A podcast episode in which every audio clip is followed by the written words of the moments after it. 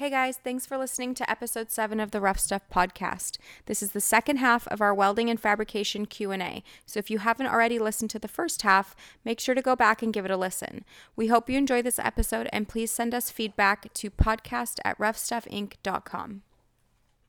Set up on welders, welding tips, MIG and TIG, tube notching, roll cage making, bracing, reinforcing, when to add gussets, etc. So um, I don't know how you guys would explain setup on welders.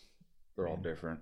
Yeah. I mean, you could have the crappiest uh, Harbor Freight, but if it's set up right, it's your 110 will do just fine for most stuff. Well, I won't. I won't use them, but You could have two of the same. Let's say you had a Miller 252. There's two of them in the shop. Both of them are going to be different. Yep. Every welder is different. yeah, we have four 252s and they're all different. They're all different beasts. Depend on the day. Depend on the wire. Depend on the roll of the wire you have too. You could have all the same brands, and it could be just a bad, bad wire, or bad gas, or or it's too cold that day, or you've been welding all day, and then your tank's starting to freeze up, and it just conti- changes everything. You just mentioned something too, as Dan mentioned earlier. Temperature Yeah, is an, a heavily overlooked issue. you with- dead, welding. dead winter, dead summer. It could be. Yeah. Yeah, preheating. Like in the summertime in California, well, we didn't have that many 100 degree days this year, but like if the ambient temperature in your shop's like 70 or 80 degrees, you know, don't really need to worry about it if it's, you know, eighth inch material. If it's thicker, like the stuff I deal with now, you still have to preheat it. But then when you get into the wintertime and the shop's 30 degrees, you, especially chromoly, like you, you should be preheating the joints before you're welding them. And does the heat?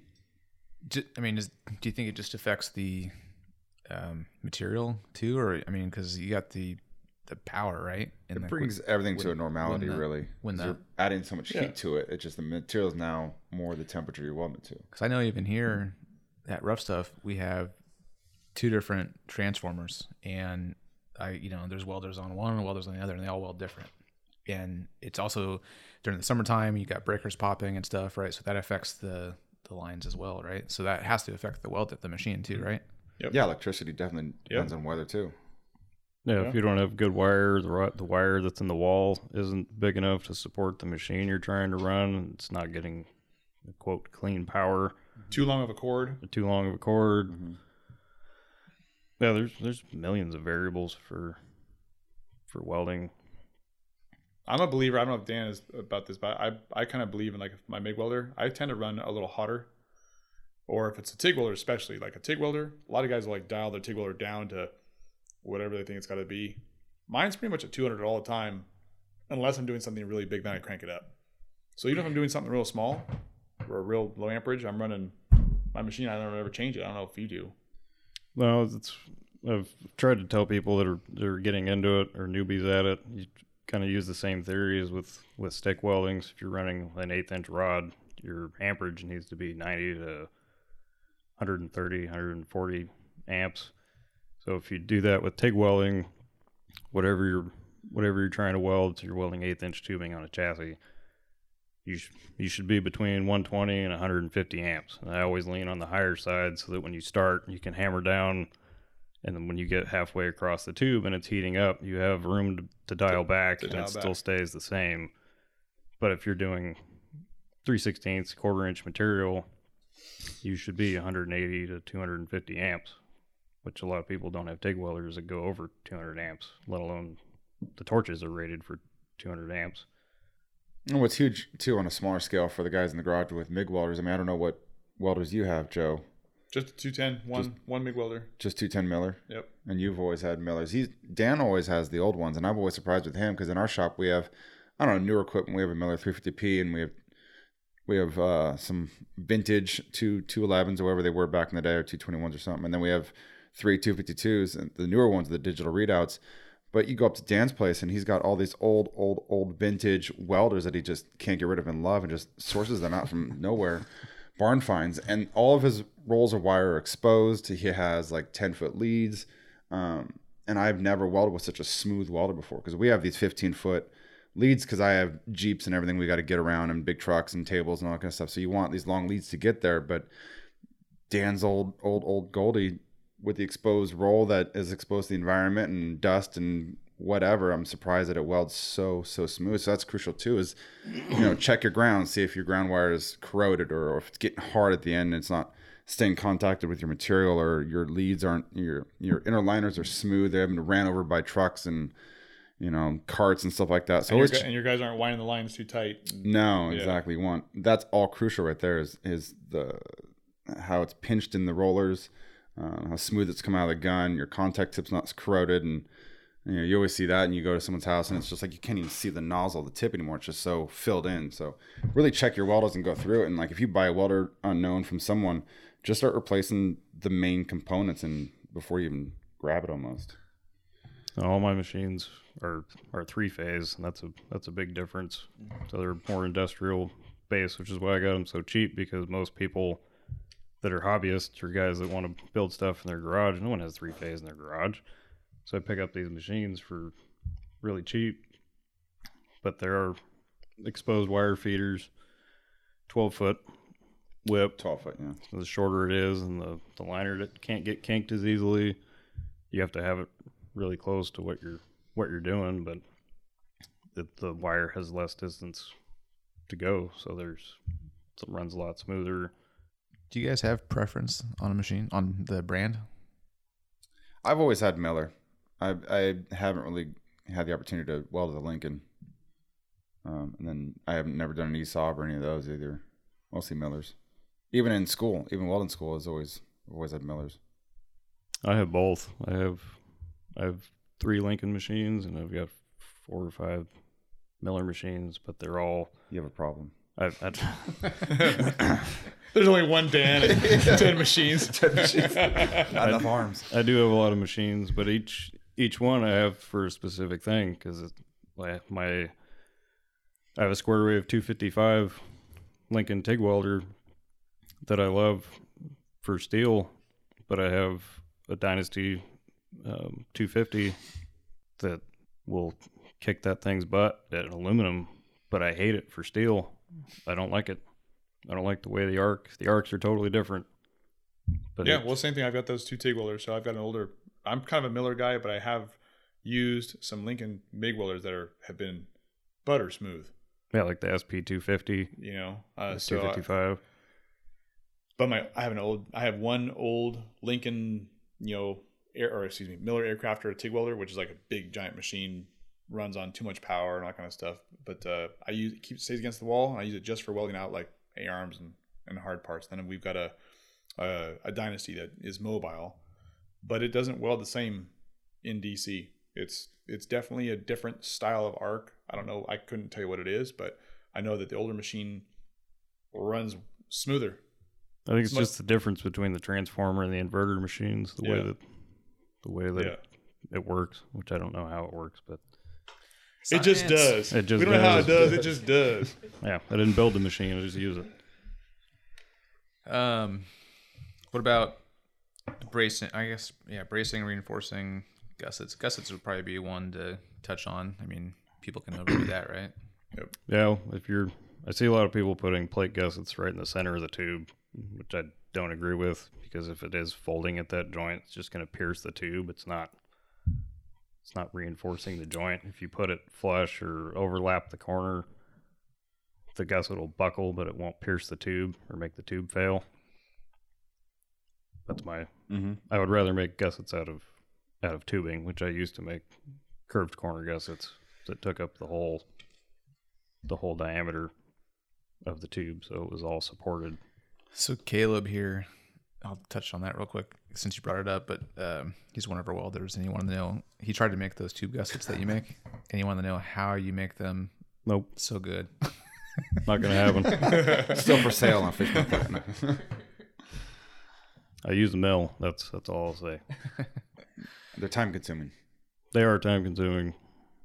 Takes takes a decent amount of time to make those things, but nobody else was making them, so that's I wanted to make them. So to touch on that though, Dan. So in in the racing rule book, you know, anytime there's a single point weld failure area where you have one tube coming to one area and you're and the load's relying on just in that one tube, that's where you need to gusset. So if you have a node that has four tubes coming to one spot where you've got, you know, a lot of wrap, you you don't need to gusset there.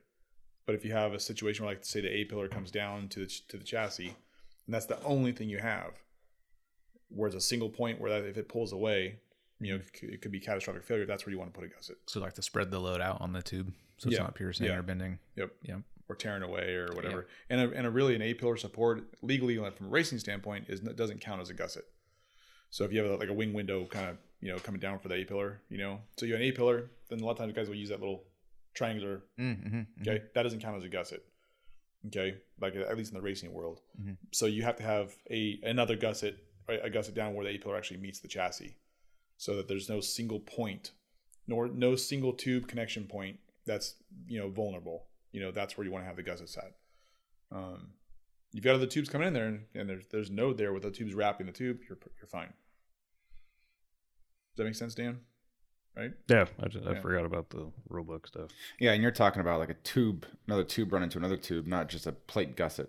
Yeah, so if you have just like I Yeah. said, if you have just an A pillar coming down and Mhm. laying on the chassis, that's a single point weld failure. So if you were to go in a rollover, you're relying just on this just this one weld to prevent you know for, if it was to pull off, then the occupant's exposed to getting hurt, right? So that's where they want to have a gusset typically. Mhm. It makes sense. Any you know if you're building a chassis for yourself, anytime you have a B pillar or an A pillar that's in a vulnerable spot and, and you only have a single point connection, then you want to add a gusset at that location.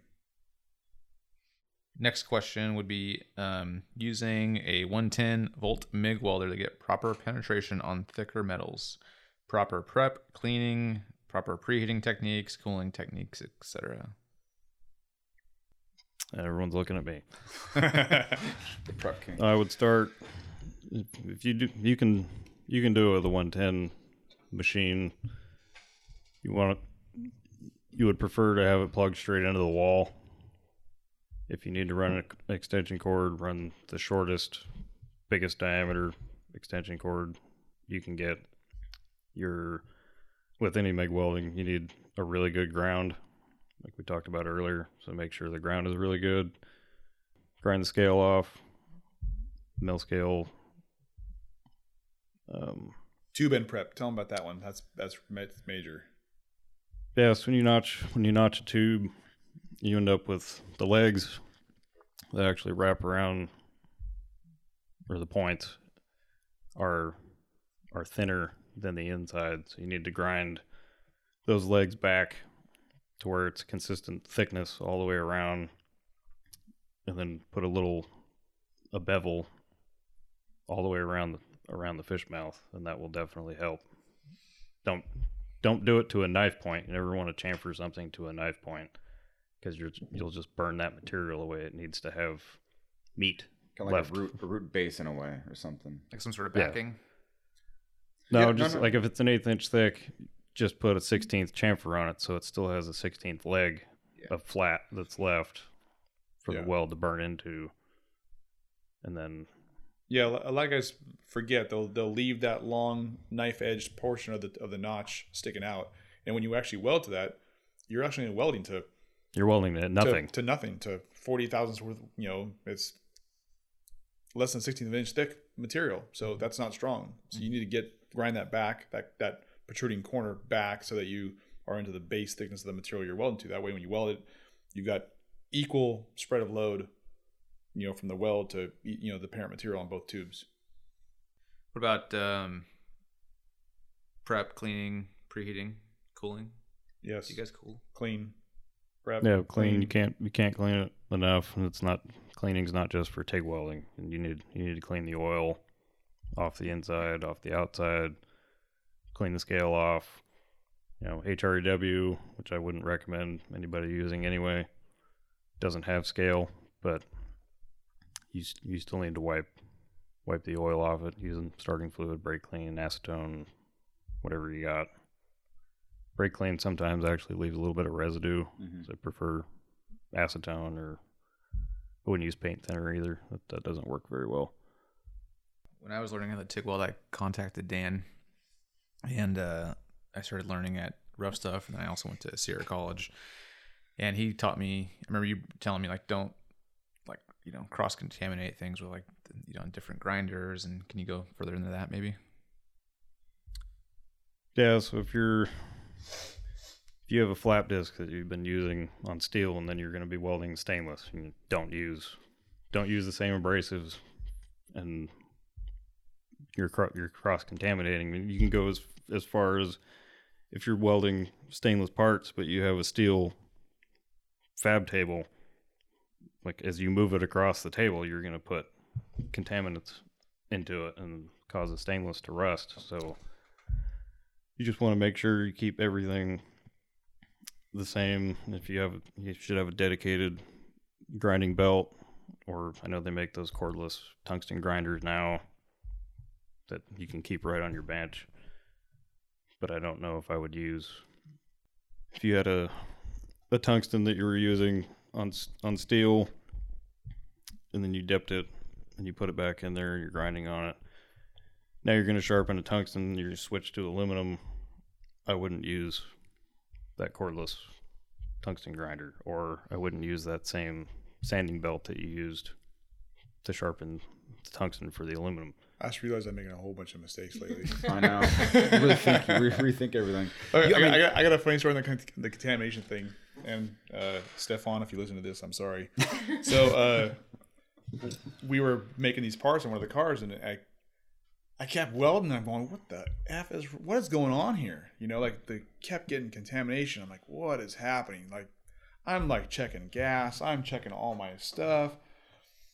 And then out of the corner of my eye, like days later, I'm watching my guy grind some parts, and, and I have a dedicated grinding table. On that table is a is a chunk of of like, like carpet, like you know regular industrial carpet that we would put sensitive parts on top of. So I would like, you know, if a part was being D8 and stuff, we'd put it on the carpet. He was grinding, and then rather than waiting for the grinder to stop spinning, he would just put it down on the carpet and slow it down. And then he was grinding clean parts with the same flap disc. He's It putting was- little fibers It was into putting everything. the nylon Oh, that'll destroy it. the nylon stuff from the carpet into the metal. The moment I took the, I took the I, literally- I was so pissed. Like, you know, I had a moment, you know, and I took the carpet, I just ripped it off the table and I threw it. You know, right? Everything well defined from that point on. you know. Does he still work there? He doesn't, but but you know, he's Not not, he's not in trouble or anything. He, I'm not going to throw him under the bus. 'cause He's he's a good dude. So, um, yeah. I mean, I mean, real Dan has specialized drawers in his b- big toolbox of special wire brushes, and they don't share the drawer. They go opposite sides of the toolboxes. That's for- because Dan's special. Yeah, I was especially- actually thinking when he was describing that, I was like, I bet he has separate drawers for. That's what It has I files do. over here, and you know. Yeah. Well, yeah, there are. I got files that only get used on aluminum. I have files just for steel. I have files just for stainless steel. There's wire brushes for stainless, wire brushes for aluminum, wire brushes for steel. You This is also why not many people can work with Dan. No. Yeah. Like I've been in his shop before, and I'm like very careful. Don't like, touch I'm like, anything. yeah. Yeah, So I was nervous. a little bit of a micromanager, but I've I've been lucky enough that both of these guys have come to help me get out of some bad situations before, and try not to micromanage them to a It's funny. You'll be doing something across the shop, and you, you look over because you feel you feel an eye on you. it's like dad, you know, in the corner, and it's just like you're looking. It's like, oh crap, he's looking at me. What am I doing wrong? Well, you got other guys that don't work in the shop and they're using machines that they're not familiar with, but I've had them for decades and I know every little quirk about them. And then I'm like, oh, I didn't tell them that. I have to go over there and tell them, explain it to them. And I'm sure they could have figured it out, but I feel the need to explain it anyway. Yeah, you also have to look at your intention. Your intention is not to be annoying or frustrate people that come into your shop or you work with. You're just trying to do it right and keep it really organized. So, you know, I think everybody appreciates All it. I think all fabricators have that issue. Like the mic, like We're all the same. the, we're, we're all micromanagers. Like I know it's a hard time with me at my shop. I I really struggle at letting letting go with stuff. You know, at the same time, you know, the end result's got to be the end result. You know, and ultimately it lands on my shoulders if something's wrong. That's part of being an owner as well. Yeah. Your name is on everything. And so it's your stamp on every piece of work that your employee is putting out and you're putting out. So I don't see anything wrong with it. coming from like a actually so that advice that dan gave me about just prepping and cleaning was really important. And when i went to sierra to take the tig class there i brought my own tools and my own sander my own prep stuff because you come there and you have to like use their equipment and it's always bad. And uh, that helped me hone like my actually my welding like skill because if the well if it's not clean and and it's contaminated the arc wanders and and the weld will never look good like you have to have a good base is what i learned pretty much from what dan taught me so i would suggest listening to them on that No, it's like anything. You get out what you put into it. The more you clean it, the more you pay attention to all the little things, and the better end result you have. Actually, one thing that, that people have always asked me about TIG welding, especially, and I've always said that, and I still believe this right now. To me, TIG welding is is seventy five percent prep, hmm. twenty five percent skill. Now that twenty five percent is important, obviously, but if you forget that's first seventy five percent, then everything you're doing on your twenty five percent side is negated. Yeah.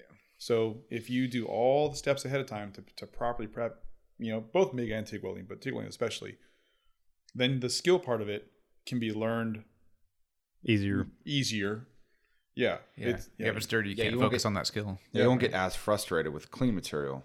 Dirty material, you you, you don't know what's going to go on. yeah, and you don't know why you're why Yeah. you're You you're think already you. you're adding an element of why it looks bad before you you know you're already shooting yourself in the foot before you're ready to, to lay down a good weld. You know. Yeah. So Totally. Um, another person brought up anti-spatter products and push versus pull with MIG. Do you guys do you guys use the anti-spatter stuff or? I don't use anti spatter. Just set the machine correctly. I use anti spatter. I just lightly I lightly dust things sometimes, you know, but uh, I'm not I'm not a huge user of it because it smells like fish sticks when you're done. Yeah, it, it chokes you out. It takes your breath away on some of the stuff that we Yeah, use. yeah. We'll use it on like um, our tables. We'll spray it down, you know, Yeah, before here. the night before, so it sets in and lets breathe, so your table doesn't get all corroded. But um, I'll use like some nozzle dip every once in a while on the MIG, just so you don't get corrosion and or you know the buildup. Um, but yeah, we don't use a lot of anti-splatter. Yeah, I kind of do the same way you do. I'll spray the nozzle, and I'll I'll if I'm doing something that like if I've got a fixture table and I don't want to get junk on it, I'll like lightly just dust the area, you know, and that's pretty much it though. Because you can you can overdo it. It can contaminate your welds now. Because that nozzle dip stuff, it'll if if it if you shove your nozzle in there cold, it's gonna stick a lot more. If you do it after a little single pass or something, get it hot and stick it in, then it's dripping, then it's getting your way, and I think the best use of anti spatter is post weld when you want to get ready for Instagram. Make it shiny looking. Yeah, That's- filter. Is that like a Snapchat filter? Yeah, it's a Yeah, filter. yeah, that or WD forty. Yep. You know? You gotta wipe it down with WD 40 first. Yeah, And then Make put it a all shiny. crown on yeah, top of it. yeah. What about uh, push versus pull on MIG and TIG? Actually, I guess I don't. You know, No, TIG, you're always pushing. Unless. Okay. You're out of you're out of you're out of position. You're if out you're of out of position, if you're out of position, you'll do it differently. But yes, pushing. Yeah, 90, 95% of the time you should be pushing with with the TIG. If you're trying, if you have to fill a gap, you can, what I call back feeding. So you can, you'd be, it'd be like pushing with the MIGs. You're going to turn the TIG torch the other way and you're feeding rod from the backside. So the heat is away, pointing away from the rod and you can, it'll actually let you fill up the gap if there is a gap on the like thin thin material instead of having it burn away and turn into a keyhole And then it's a giant mess because you keep shoving rod in there and the rod just goes down inside and it's not actually building up. So if you're holding torch in your right hand and you have the, the wire in your left hand instead of normally you would be pushing the torch towards your left hand. You'd turn turn the torch to your right and then start shoving the wire in with your left hand from behind moving towards the right if that makes any sense That's an expert move. yeah well i'm not an expert but as far as I've never done it. as far as MIG welding, MIG welding, I've always I've always pulled, just like stick welding or dual shield, any of that stuff. I've always I just pull it. I've never had. I've seen guys do the little cutaway thing, cut and etch, you know, push first pull, and the the difference in the weld nugget to me doesn't doesn't seem very different. Mm-mm.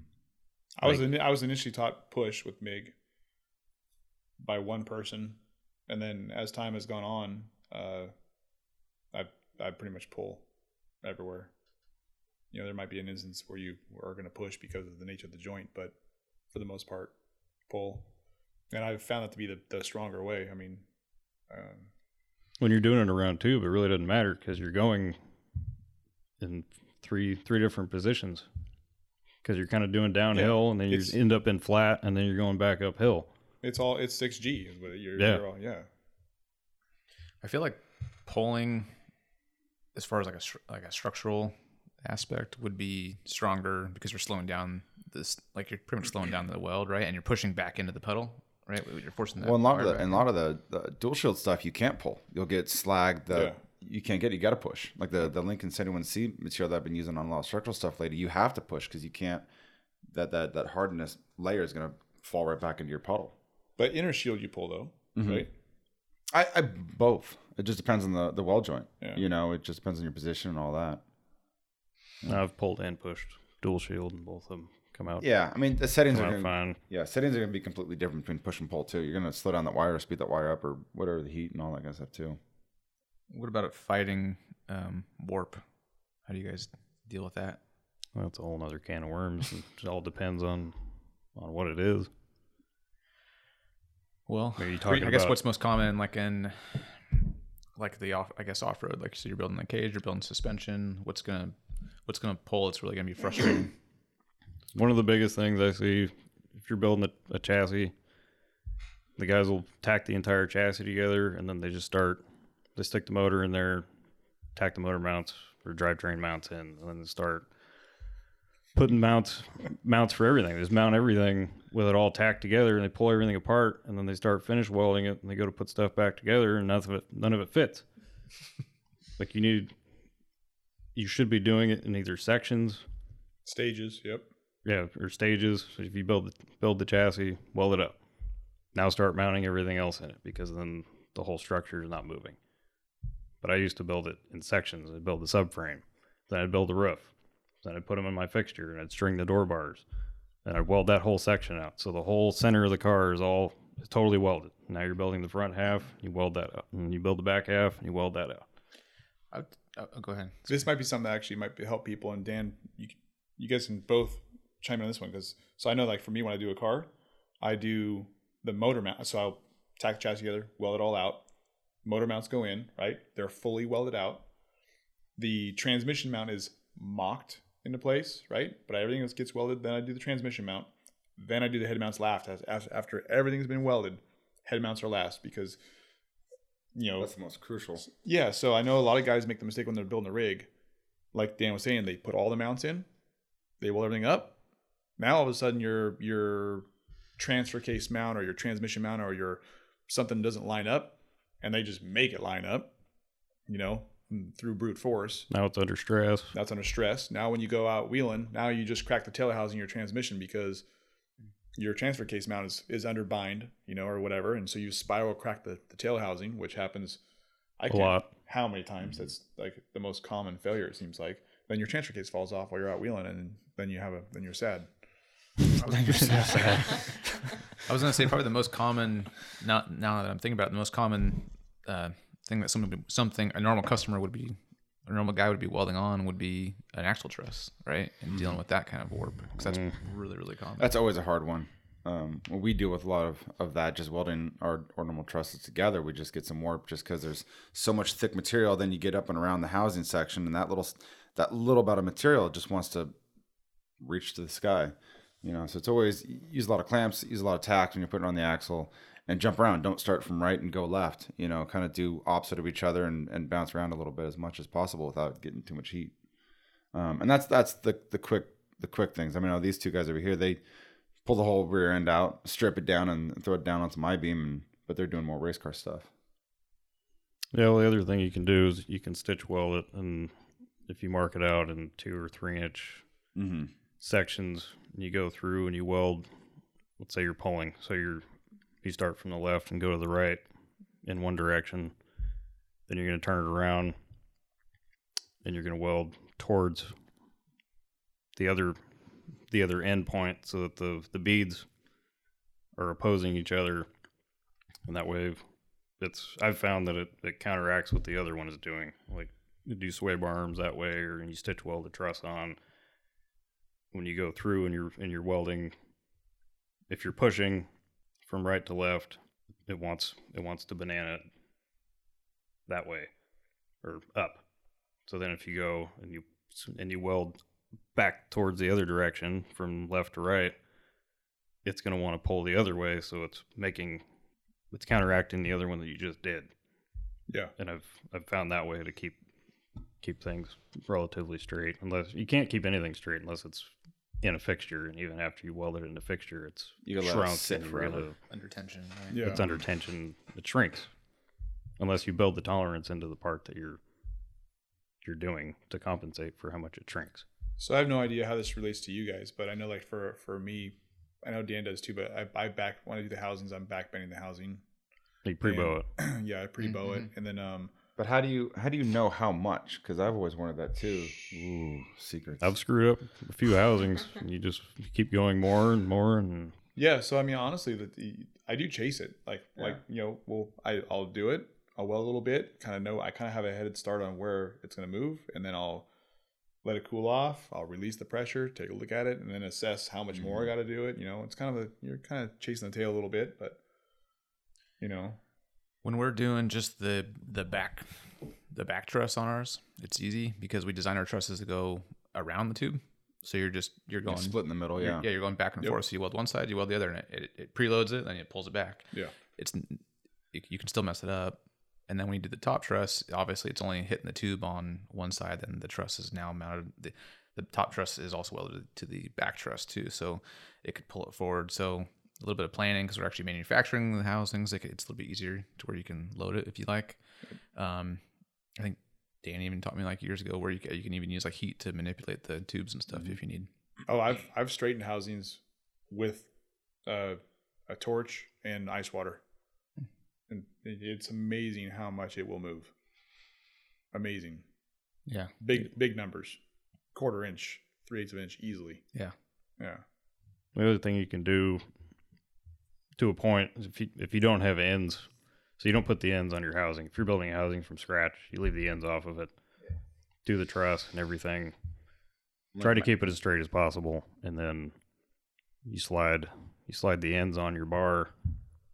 But uh, whether it's a uniball or a unit bearing cup or a spindle, and then figure out what the offset is, and then machine it to fit in there. It's that's really the only thing that matters is that the the spindles are in line with the differential. actually on this topic too with with a let's say like so lewis here he had he bought you know a, one of the super duty 60s i think it was or just a Dana 60 axle but to begin with you could look down the center of it and you could tell it was not straight to begin with from the factory or from being you know on the road for so long a front. You're saying right now, right? uh, i think it was a front or no he had a maybe a 14 bolt i forget it was i think it was a rear housing i'm pretty sure pretty sure. Anyways uh the the housing wasn't true wasn't straight. And uh and we have you know true bars here so we could r- run that through and, and see it and fix it and, and heat it. But what about people who don't have that those types of tools? Like how would you check the housing for trueness without a, a piece of equipment like that? If I mean, if you're getting that serious at home doing that, you might as well just take it to someone who does it. doesn't yeah. Yeah, I wouldn't do that on my own if I wasn't where I'm at at home. I mean, a good indicator is if the axle won't go in the housing. you know, I mean, if it's that bad, you'll you'll obviously see an issue. You know, where, where something's interfering. So I would i think it was like it was like five eighths of an inch off like you could you know you could See it. visibly see it yeah I think something you could do if you're trying to weld it on in your garage, you know, take the tires off, stick jack stands under the under the C's or under the very end of the tube, get a bottle jack, and put it relatively in the center. It'd be better if you had two. Throw some chains around the C's and just put you know get some concrete anchors and put them in the floor. And that's basically the same thing we do with putting it on an I beam. You can't rotate it around, but I mean that would help help fight the amount of warp that you would have if you're trying to put it on your at your house. Hmm. And concrete anchors are cheap. I don't think the OEM stuff is super straight anyway. No. Like their, I Yeah. think their their tolerance is pretty loose.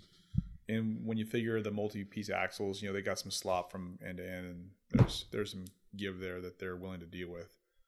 You know, so I don't think that they're, they're incredibly straight as it is. He, he would know actually more than anybody else, I think, with that kind of stuff. I, I've never really dealt.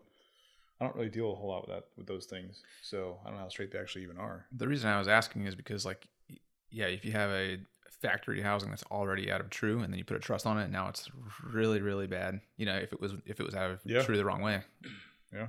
So Yeah. yeah, I mean, we all know, we all, there's so many examples of guys who've just put a truss on there and just welded it like crazy, and they're still wheeling. And it's smiling the whole way. Yeah, yeah, yeah, yeah, yeah. So, I think you can get away with it more if the diff is centered yep, and the, the shafts are long. But if you're like a rear engine car or one one shaft is you know 13 inches and the other side's 52, you know that short side is is going to show it or it's going to it's going to blow up.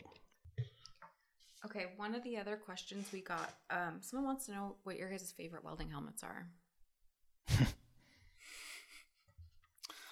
I, I still have the same helmet that I started with. It's just a Jackson. It's got a two by two by four standard lens in it. I don't like the. Uh, not a big fan of auto darkening helmets, which I do have one for. Uh, it's a respirator, built-in fresh air helmet. Sa- the space suit. the spacesuit one spacesuit. which I had I had to get after we had my daughter and I actually started thinking about oh, I should yeah probably take care of myself and be around but I don't I don't like auto darkening helmets that's just my preference I love them. I like. Yeah, I, I couldn't. I couldn't do the uh, the blindfold test there. Um, I have a I have a 3M speed glass. I got it on you know promo. I had it in a Miller the, the Infinity or whatever it is. Had that one you know forever.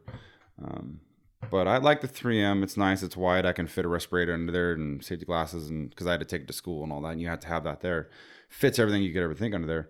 But it is wide. It's if I was at a table all day, I could totally do that mask. If I'm you know in a vehicle, under a vehicle, tight spots, I I would throw it to throw it to the side and grab the other Miller one just because it hugs your head so much closer. I've got a Lincoln. It's light. I like it. It's an auto darkening. It's got the big lens.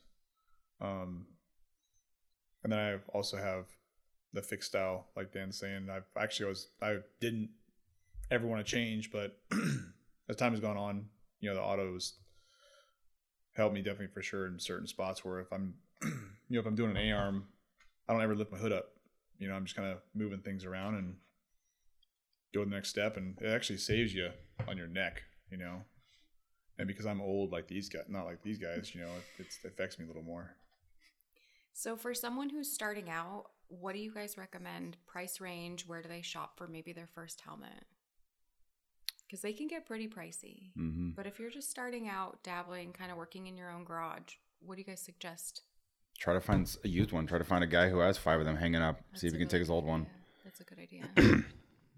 yeah well there's Huntsman and, and Jackson the Huntsmans are made out of kind of like a cardboard material and they're they're super light they're pretty small it's also a, a fixed fixed lens but that and the Jackson are both under 80 bucks Wow. Yeah, Okay. they're cheap and they're effective. They work And just fine. and it never you never get flashed you never have to change batteries it works no matter where you are That's true. that's i don't know i, I still like them i think if i learned with an auto darkening that's all i ever had then that's probably what i would be behind but i i learned with a, a fixed lens and whether you're outside or in low light or if it's if you, if you got your head up in a wheel well and you're trying to do something and that sensor's blocked by something then mm-hmm. That's you know what Which has happened to me. Oh, I, Yeah. yeah. I have the sensor block all the time. yeah. And that's why it's nice. The you know the more expensive ones, the cheaper ones will have one sensor top or bottom. The, the nicer ones will have top and bottom. So yeah, if your arm or, or some kind of materials in the way of one, the other one still can still read it. So, circling back to someone wanting to get started, just starting out, what do you guys recommend for their welding machine? You don't need a super high end machine it's, it's just the person that's running it Yeah, I had a small Miller 180. Is that what the little guy's one? Little, not a briefcase one, but it's a little roll around guy. Just, God, I think it was like 600, 700 bucks back in the day. And that was full everything with a cart, tank, everything. 175 is the one I had. Yeah, Yeah, Miller. small little guy. It did everything. It's a 180. It's 110, and it, it just Yep. welds just fine for everyday use. I started with an SP 100 with flux core in it. I bought that from Home Depot. I was 16. It's okay to buy used, and you had suggested if you buy used, just start replacing. Yeah, just go through it, check it out, see if everything runs smooth, and and really go through. Because I know a buddy of mine bought a screaming deal on the same vintage motor that I had, and I won't I won't use it just because he's got motor issues. I mean, it just it's coming. You can feel it in your hand. It's just rough, mm-hmm. and so there's something dragging it in the motor, and I can't figure it out. It's I think he's got something internally going on. But we literally have the same welder, and I bring mine down to his house every single time. You know, most most of the stuff I see on Craigslist is relatively new, and it's it's from somebody that you know went and bought one because they think it's easy or they want to do something, and then they try it and they're like, "Wow, this is really hard," and then put it back up for sale for pretty cheap. I would I would look on Craigslist. I found majority of my equipment's off of Craigslist. Yeah. Same here. Mm-hmm. Yep. Craigslist. Okay. Cool. Now it's Facebook Marketplace. Yep. Yeah. um, do you guys have wire diameter preferences? I know it's you know depends on what you're working on, but Yeah, I mean, on our shop, we got multiple welders, so half of them are set up with 3.0, half of them are set up with 3.5. Just depends on what we're welding. Um, the main guy in back is 3.5 all day, and like my two preferred welders have 3.0, just because I'm not welding a bunch of quarter inch and above stuff together all day long. 3.0 here as well. I think the main thing is it's is is the start. The start, you know, arc is easier with 3.0 when you're doing tube. You know, if you go too thick, it's just that start amperage required. Sometimes we'll- make it, you know, kind of skip on you a little bit. But if it's 3.0, it'll kind of just it starts initially real real nice. It starts nicer, um, and it welds just perfect. You know. Yeah, the 3.5 will have a, it'll, it'll come out heavy and hot. You know, it's like you gotta you gotta start going. The 3.0, you can kind of take your time and, you know, it's there and you can get set and kind of prepare. Here's another question: um, How to get proper heat on welds, rod end, adapters, etc., knowing what to look for. Does that make sense? I mean, If you can thread the hymen after you welded it, you didn't weld it good enough.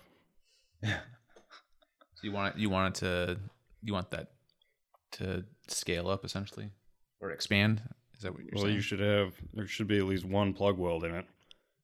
If you're welding a link bung in, or a bung of any kind that's going to hold a rod end because it's under tension. But if you put plug welds in it and they're good, and then you weld the end, you let it cool, and it's, it's going to shrink. You have to chase it. Same thing after you send it out to heat treat and come back, you got to chase it again. Now you're talking. He's talking mostly about big, big Heim stuff. Obviously, if the if it's an inch and a half tube and you've got a three quarter Heim, you're probably fine, right? Would you agree? No, No. Okay. I don't agree. I would I would say like a half inch Heim. I wouldn't I wouldn't plug weld. And you could probably get away with. It also depends on how tight the tolerances for the machining of the threads were. Sometimes they get. Yep. I think the ones Mm. from Kartek come a little bit oversized. And you can weld those. They don't take as much to much effort to to chase the threads in.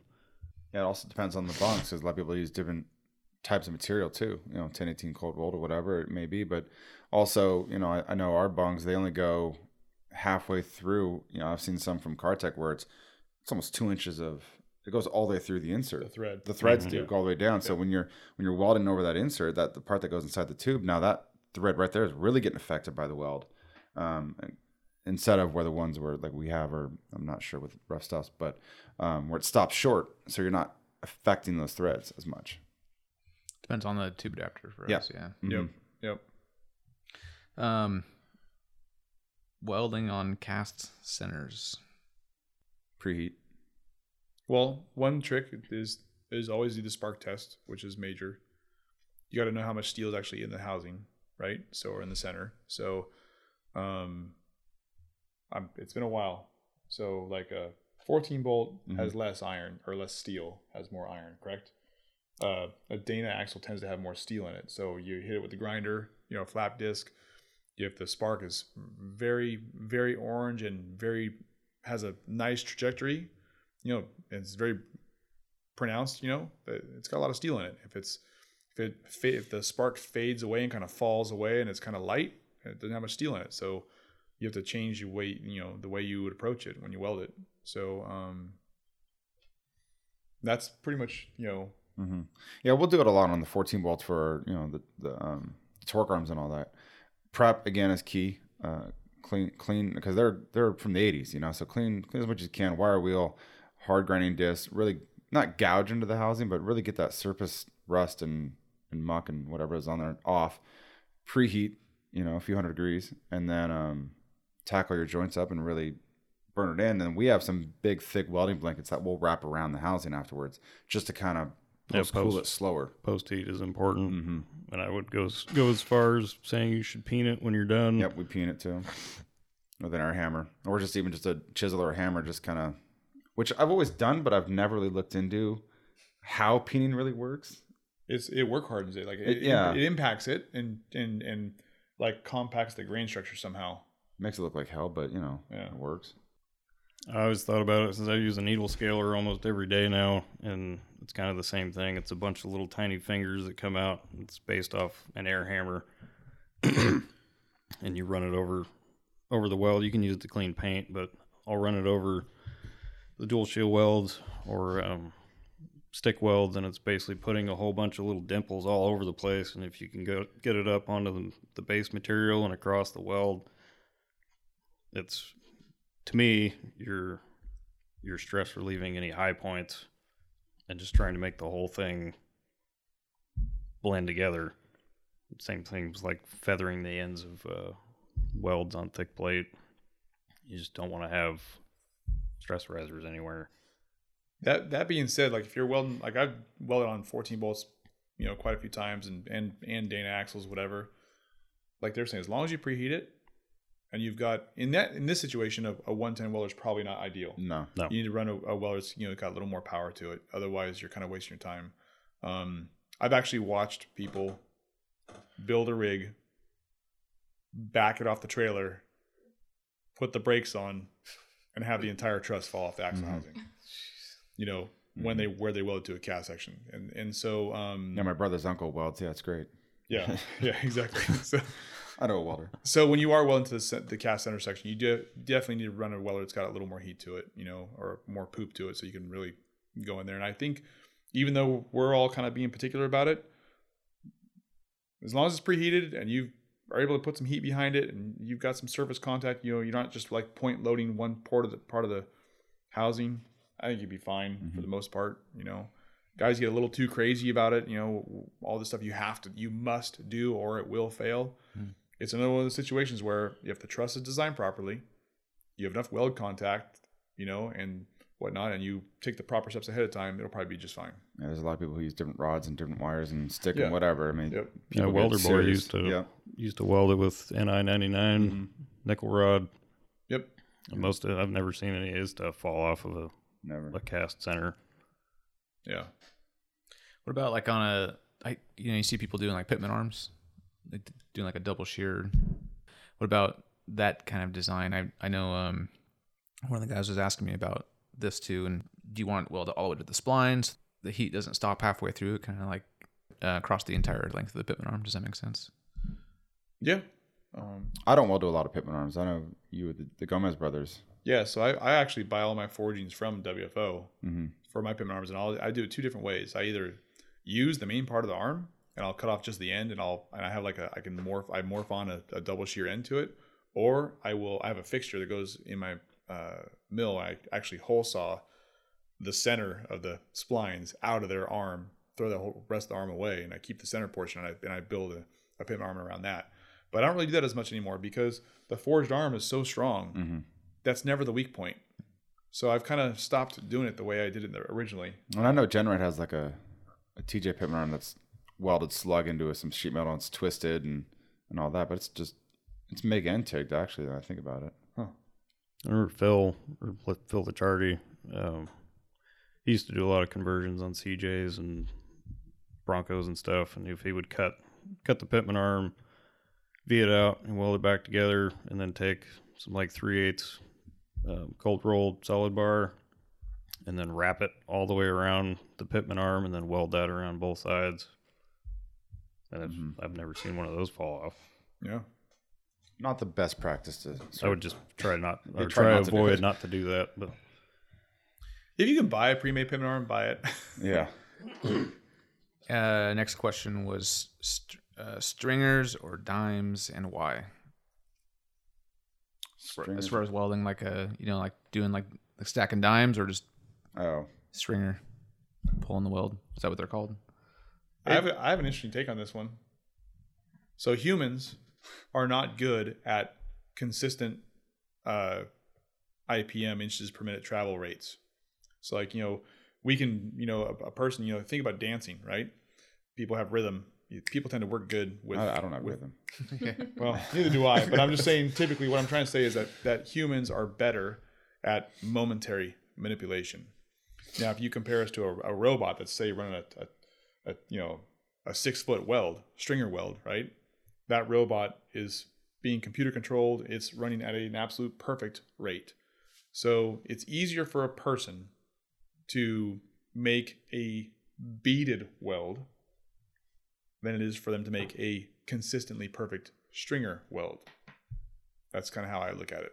You know, Yeah, I don't know if that makes sense to you, but that's the way I've always looked at it. no, I, I agree with that. I think somebody, a person, could probably run 18, 24 inches or something of a, a straight stringer weld consistently. Any, any more than that, that's even that's pushing it. I would Yeah. say without moving, because the move the movement gives you some. To me, it's something to focus on, and you're just watching this little, you know, one inch, a one by one window of where the puddle is, and you're moving back and going forward, moving back, going forward, and just waiting until you get to, to the end. I can- I mentioned this to Dan, you know, like a few weeks ago. So one of my guys was having a little trouble getting his rhythm down with his with his welding. I actually went on YouTube, and I was able to find a metronome. You can plug in any beats per minute you want, and so he'll put that on the Bluetooth on the speaker in the shop, and it's it's literally tongue tongue tongue tongue. You can hear it, and he and but that one thing Helps To- him focus. totally changed the way he welded.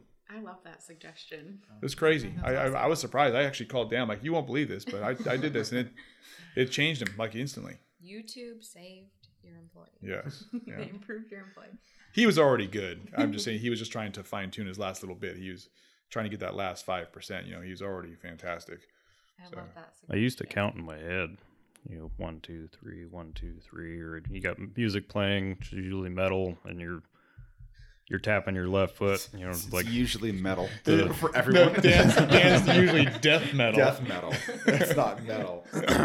you're moving your left foot like you're you're following the beat of the drum, and then you know your right foot's on the on the pedal, and I prefer too short. You know, or, Yeah, or, uh, you know, it's got a good beat to it. yeah, yeah. Some of those death metal guys, they got the you know they got the double the double Yeah, drummer in the there. double so tap. It throws y'all off. Um, one of the questions we got, I realize this is a very open ended question. It is how do we make our welds look like yours? Practice. Young Padawan. do anything for ten thousand hours, you're gonna be pretty good at it.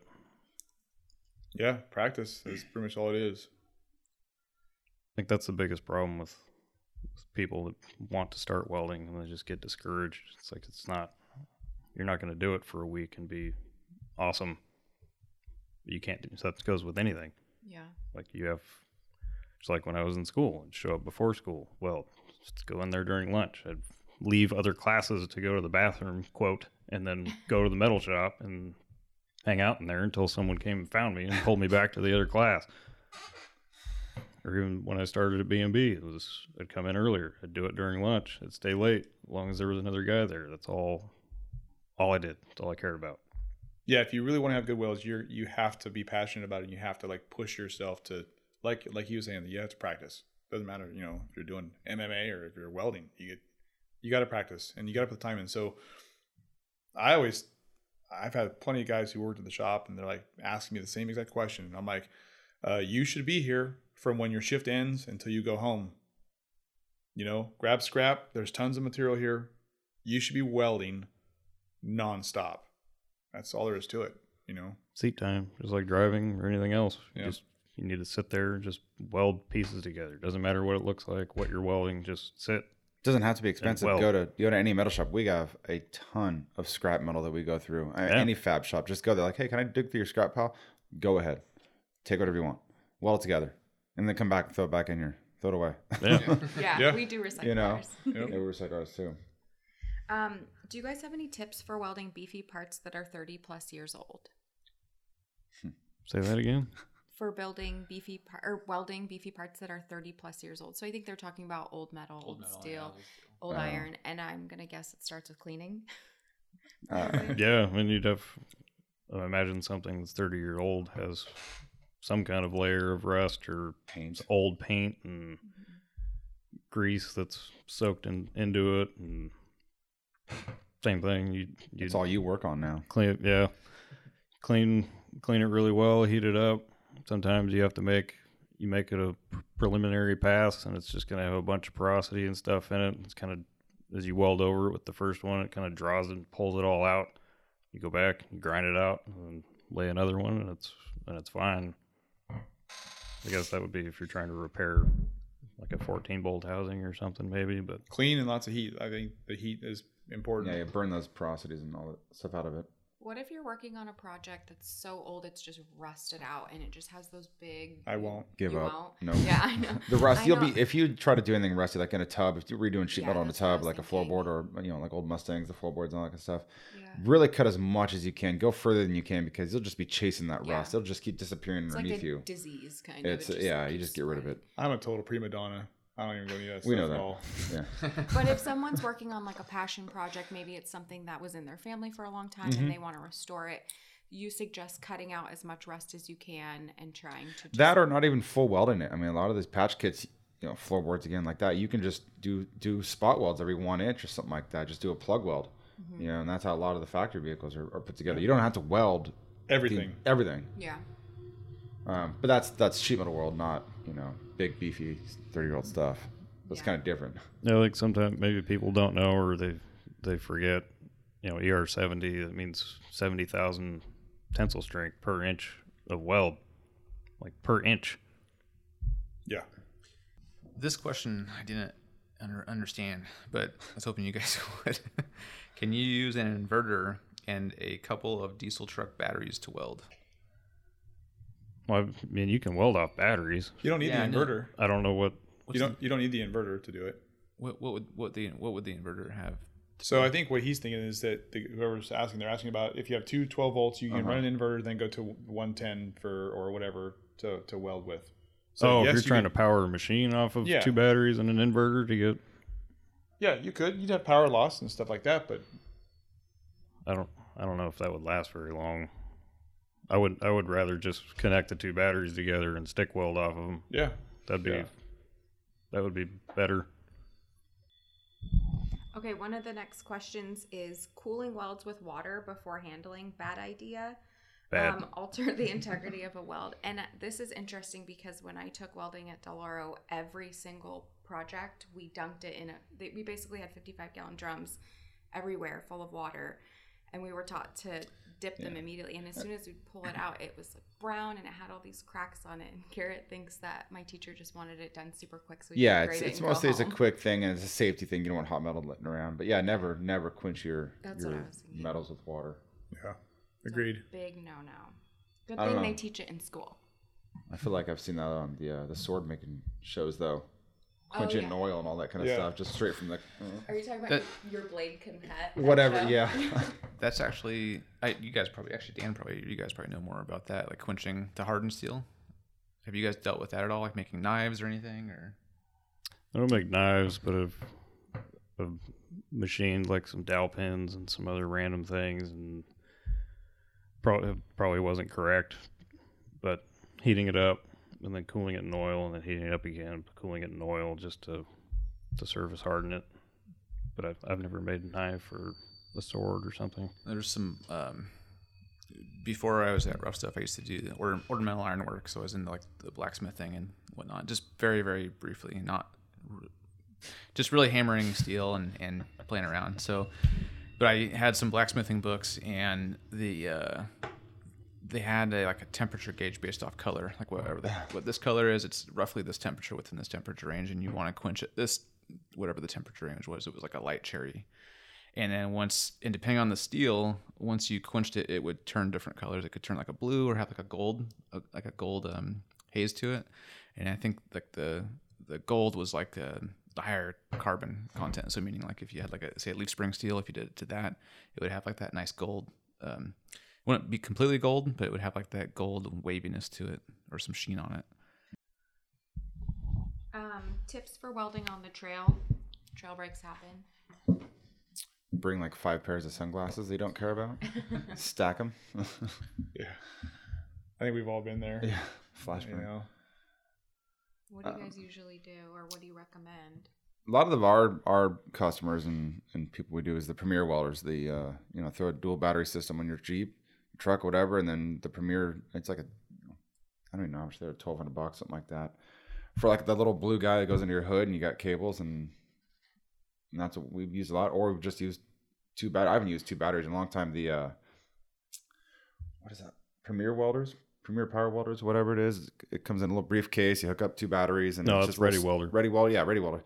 It just has a little five five pound spool. Um, use that a ton of ton of times on the trail. Um, Scully Off Road makes a trail weld kit Mhm. too. Yeah. Jim Scully, and that's a pretty cool product as well. I had read well. I've, I've I've used a Ready Welder, and they work pretty well. Except I don't remember. There's a red and a green light, Yeah, and it's uh, either DC positive or DC negative. I don't remember which light corresponds with what. But the the first time I used it, and you need DC, DC negative with with flux core, and I had it the opposite way, and it wasn't working very well. And some guy came over and he was like, "No," and switched switched the polarity, and then I went back to welding. Instantly blew a hole, and it burns pretty hot, yeah, surprisingly hot. it's like, It oh, seems like this I'm- is this is what it's supposed to do. And I'm always fixing bird nests in those things. Always bird nests inside the spool gun. Spool guns are terrible. Um, last question here, or last question from customers. I got some bonus questions. Uh, explain to the masses why tack welding to look pretty is not acceptable. Dance point to Joe. Uh, well, I mean, obviously, if you're if you're tack if you're there's there's this is a pretty big question. So let's just talk about MIG welding right now. So if you're if you're tack tacking, so actually pulling the trigger and releasing the trigger, you're you're you're creating a, a whole series of uh, stress or fracture points. I guess you can say. You know, you're not um, the you know that the when the metal becomes molten, you have uh, I would say uh, more distinct uh, gaps between the the flow of material um, when you do the tack tack method. Um, I will say this: that you turn your machine up high and you do it. Um, I would say it's as good as a a very poorly done standard weld. You know, I mean, there's some notable guys who have done it over the years, and you know, Shannon Campbell is won of the most famous ones. I mean, he's done the tack tack method for a long time, and uh, dude's one king of the hammers. So you know, I mean, that couple says a lot. right? Yeah. So um, it can be done. Uh, is it ideal? No. It's the wrong way to do it. Like just straight up, it is the wrong way to do it. On thick stuff, sheet metal, thin stuff. real thin stuff where you're trying to manage heat. Yeah. That's different, you know. Um, but when we're talking about uh, you know roll cage tubing or or or brackets for your you know that you're mounting to your chassis or suspension, it's pretty much an absolute no no. Just set your machine up right and weld it properly. That's really what should be done. Um, there's also other guys that will take the MIG machine and they'll turn it up really, really high, and they literally whip the MIG uh, wire out of the red zone, out of the molten metal, and then it it mimics the tack tack method. I'm not going to name the chassis builder who does it, but um, it it gives you a, a, it's got a really big puddle. It looks kind of Wonky. I guess some people would say would like would appreciate it. Like the uninformed would go, "Oh, wow, look at that," you know. But uh, when I see it and I see all the center pins in the in the weld, I'm I I don't like it. It's it's the wrong way to do it. But it's a it's just a for for some people maybe it's it's an easier way to get control. I guess does that make sense? Mm-hmm. Yeah, they're Um, prob- probably just they're going for a look and they can't. Maybe not can't, but maybe they don't know how to how to make it look Right. like a stack of dimes, yeah, doing it the normal way. So that's that's how they do it. that's how they chose to do it. It's just a bunch of overlaps. That you're just cold stressed- starts. It's a, cold it's, it's a thousand and- cold starts, which you know is doesn't make any sense. You know, um, yeah. So it's Kind of like pulse. Like what about like pulse welding or pulse? Do they have pulse MIG too? oh yeah, Yeah, but that's Yeah. that's designed to do it, and it's doing it at a rate of speed that You're, you're, You know, you're we- full. Yeah, you're full pin you and still trigger. you're still you still have amperage in there. So what he's saying is like so Mm-hmm. you, it, when you do pulse mig, there is you don't ever have a complete cutoff of amperage. So you're you're you still have a puddle and you still have transfer happening, but it's at a, an increasing decreasing rate in a, in a very uniform manner. You know, so yeah, it's controlled by a circuit board that's dropping it. It's just like having pulse on on the TIG when you if you're using that for for sheet metal. So it's let's say it's a 200 amps peak current and it drops down to 170, which is just enough for the the puddle to freeze before it lays the next one on top of it, but it's never completely off and not molten yeah, and then it's quickly shoving wire back in there and then cools off and that's that way you can just move in a straight line and the machine's basically making beads stacked on top of each other So what's the purpose for? What is the purpose for um, pulse? I think reduced heat heat input and you could move I mean, move for sheet faster metal or something? Is not not for thicker stuff or no, or it's, both? it- there's no, guys that use it on thick stuff yeah. just control. Yeah, it's control. I mean, you can like so if you're automated, for example, if you're doing like like high pro, you know, like uh, high purity stainless stuff, which is that's like the most prominent place where pulse is used, and it's Mhm. they've got uh, orbital TIG welding heads. There's a whole bunch of different things they use in robotics as well, uh, robots that, that will manipulate around the tube. But um, in those situations, you're doing typically 100% pen, so you're back purging with argon. So let's just break it down. So if you, let's say let's talk about TIG welding. If you're pulse welding with TIG, and you're doing 100% penetration with argon backing open root open root there's no issue with that whatsoever it's a it's a perfectly acceptable way to to weld now if you don't have backing or you have no no no back purge for example and you're you're um you're doing the, the a pulse method just to like you know let's say you're fusing some material together uh, you're doing the same thing as a, as a cold MIG where you've got a bunch of cold starts and you know fracture points. And if you really look at the weld under a microscope the actual puddle has it looks like a star. It has so many surface fractures on top of it. It's almost the, the analogy i've always used is when you pulse weld in that way it looks like uh like a, a desert lake that's dried up okay? And uh, and, and the reason why is because it's cooling at a rate that is uh too fast right? Too Yeah. fast. So um it creates fractures on the on the surface of the weld.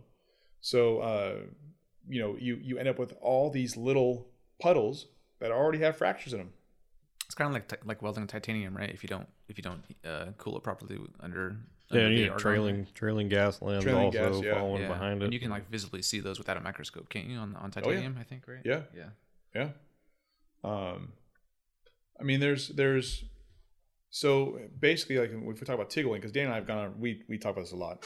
So if you're TIG welding, you know, say you're TIG welding a chassis, the ideal way to do it is to there's some there's some give and take here, but ideally you're going to do a consistent uh, a consistent amperage bead um, with the amperage size properly for the material, and you're going to lay down a pass.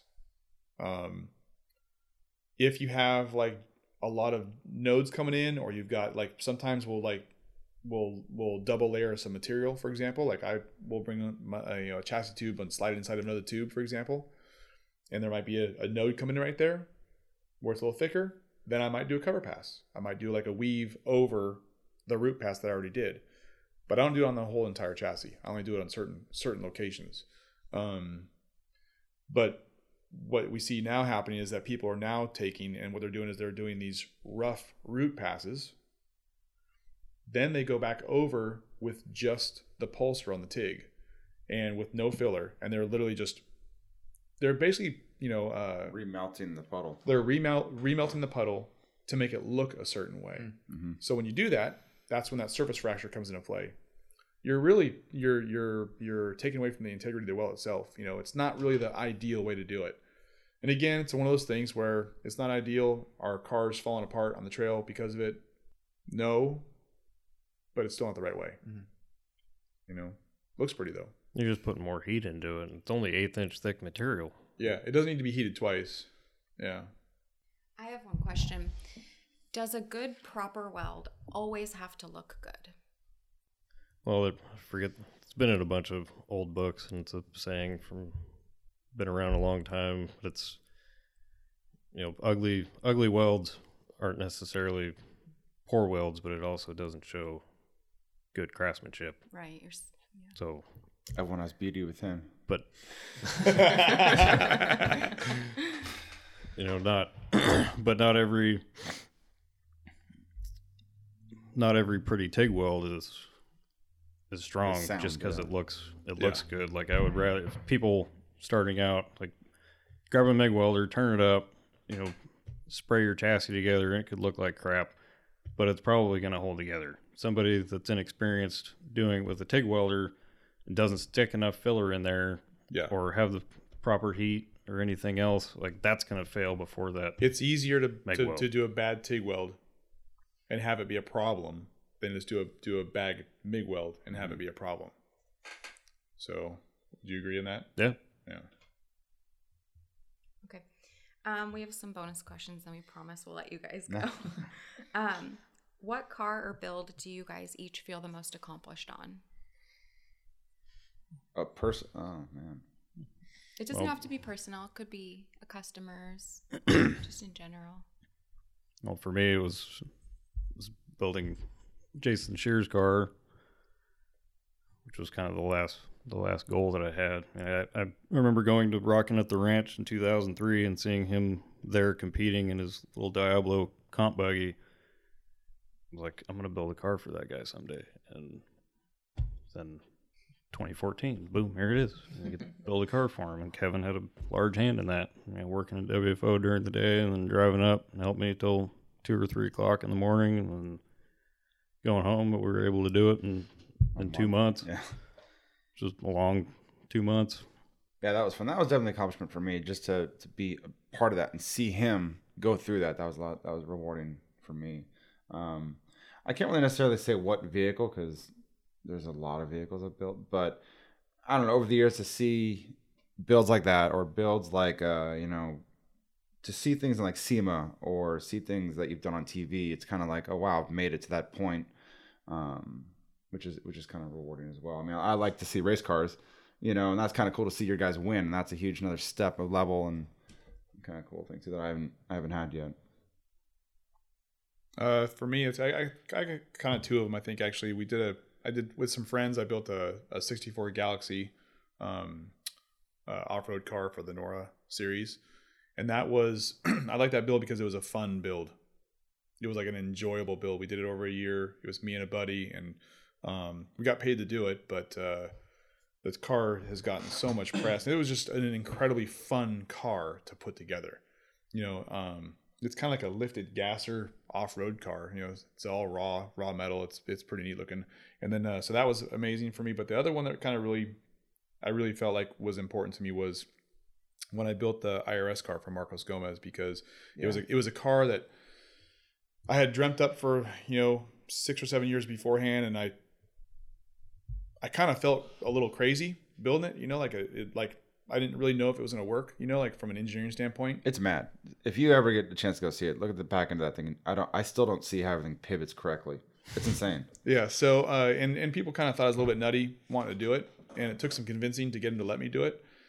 Um, so that one was good because I it, it and the car is still running. The, the thing is that there's been some other IRS cars tried and with some high profile builders and, and drivers behind them, and, and I'm not trying to be a.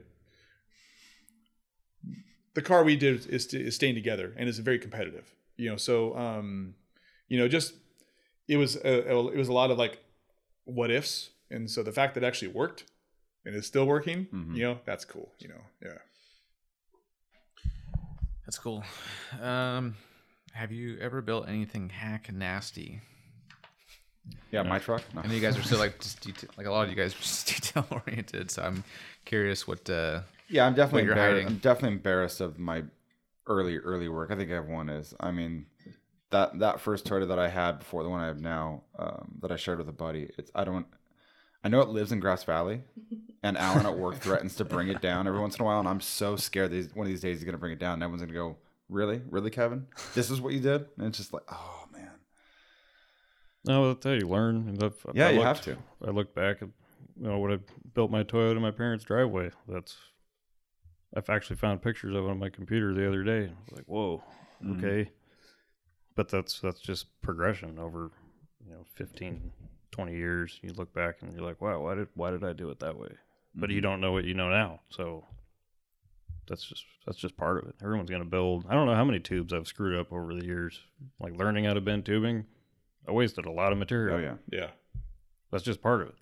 Same thing with Don't stress on it. Move on. yeah, Bend it again. make another one.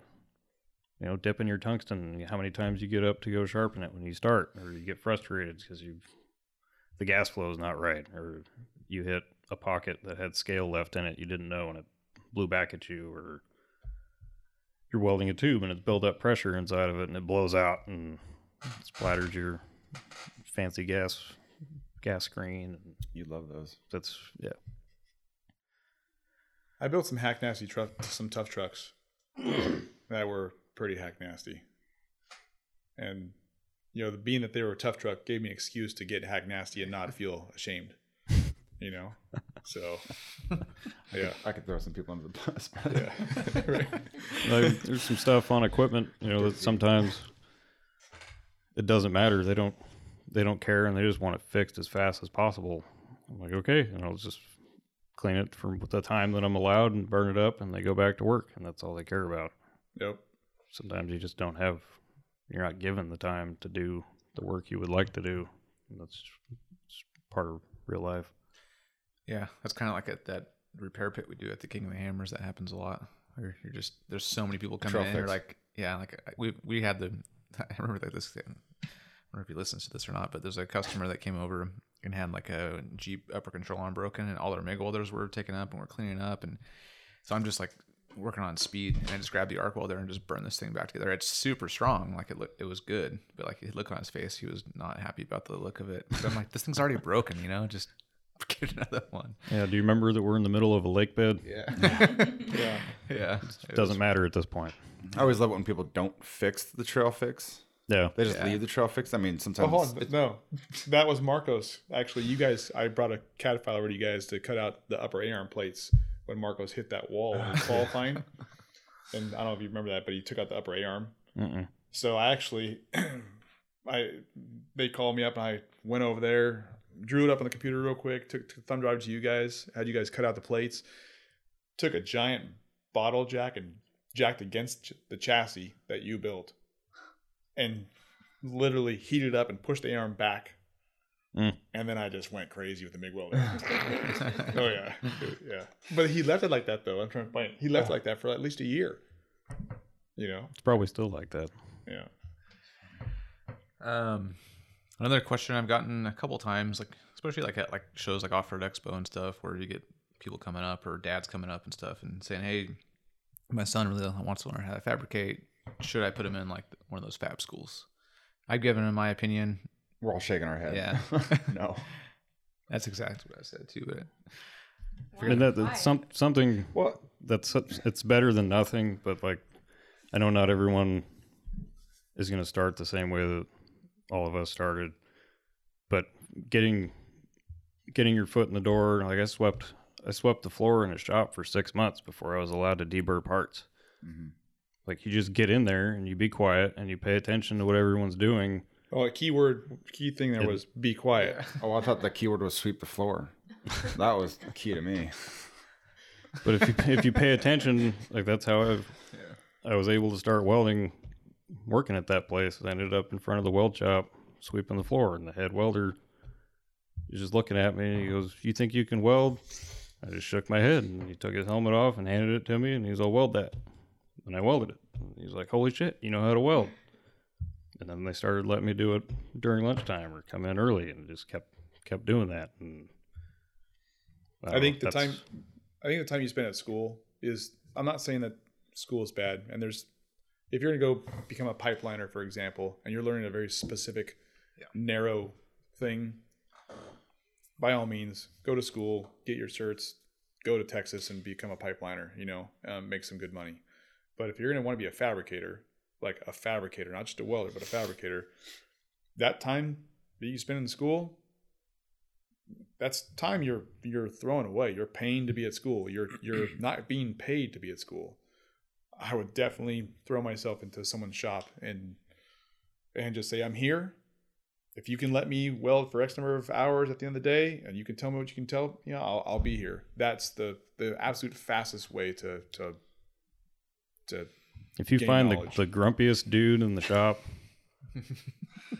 who doesn't really like anybody, and if you just try to help him and just do what he says, or anybody, that could Are go you, for pro- are you projecting right yeah, now? you're- No, that- uh, just if you if you put forth the effort that you're trying to learn and you're not being a smart ass, then the guys that you work with in the shop will eventually go, "Hey, why are you doing it this way?" And they'll show you a different way, and then you keep doing something, and then another guy will come by and go, "Oh, we'll do this," and then they'll just start. You're getting knowledge for free. Yeah. You just you just have to work for it. And, and circling back, it's like I don't I don't know much about the Fab School. I know that's getting bigger and bigger. It seems like I don't know much about it. I think it's probably a great program.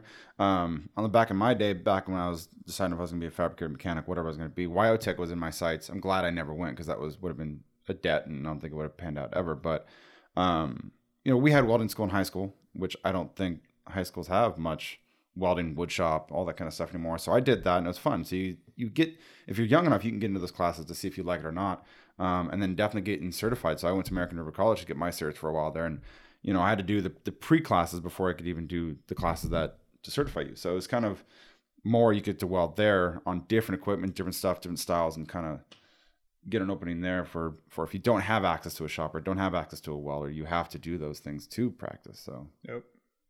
Yeah, I kind of have the same same startup as Dan, I guess, where I I got a job when I was 18 doing ornamental iron work and didn't know how to weld, swept the floors, seven bucks an hour.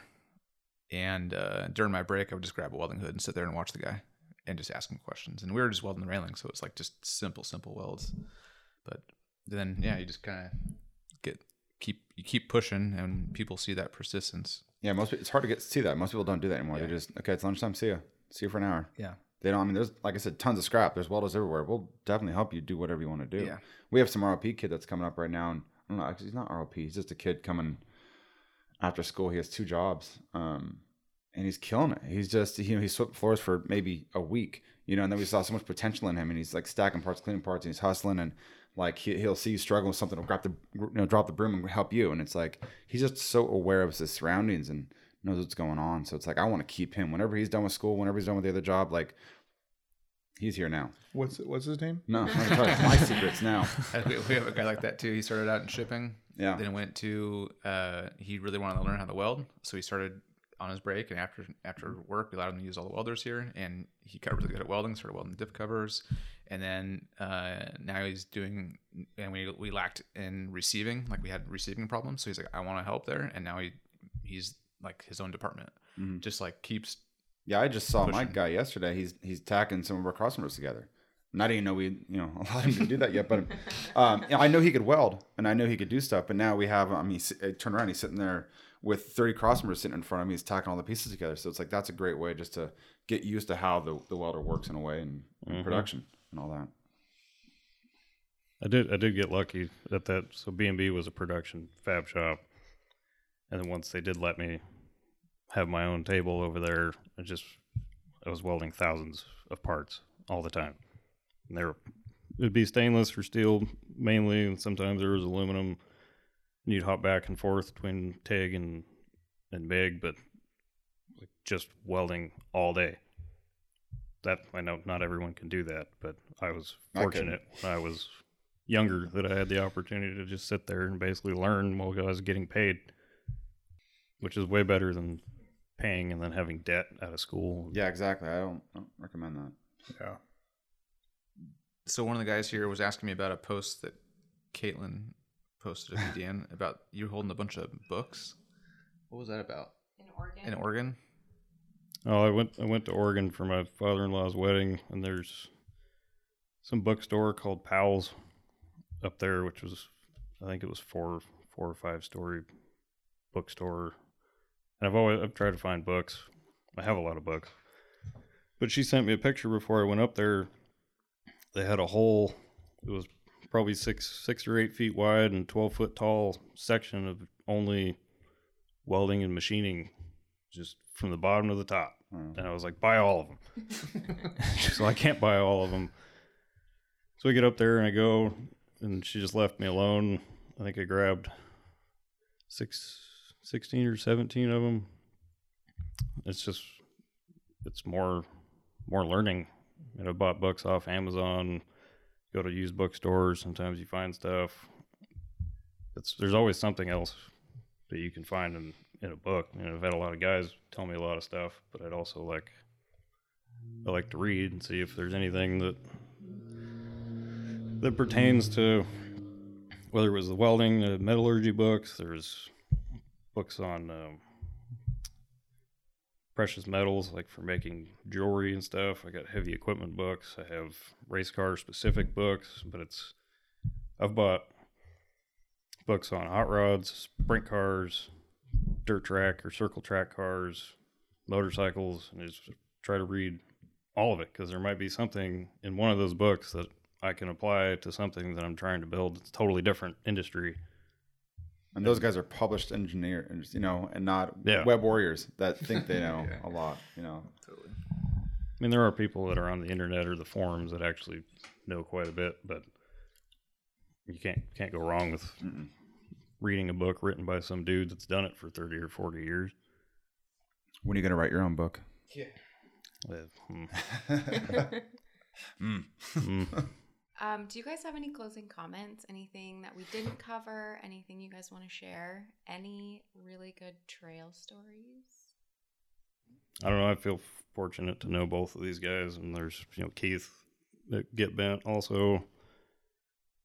I, I think a lot of people think most fab shops are always in, in competition with each other, and it may start out that way when when you're younger, but then you like meet the dude that owns another shop, and then you kind of become friends with them and realize that they have knowledge too, and then you can collaborate back and forth about different things. And as far as the customer goes, and you're being a dick, and let's say I don't want to work for you, and you leave because you're going to get it somewhere else, the chances are there's like whatever four or five other shops in the area that I would know the other shops around that area, and I'm going to call them before you get there, and they're going to know about you. Yep. So I don't think most customers think think about it that way. I said it the other day. You don't tell the baker what to put in the cake. Mm-hmm. Well, thank you guys for coming on. It was seriously an honor to have all of you guys. You're so knowledgeable, and we really appreciate you taking the time to be here. We hope to have you back. Um, I also wanted to let our followers know um, you can use discount code Ruff Stuff Podcast for 10% off your order anytime. And if you have any comments, suggestions, podcasts, guests you'd like to hear, you can email us podcast at ruffstuffinc.com. Thanks, guys. Thank you. Thank you. Thank you. Thanks, guys.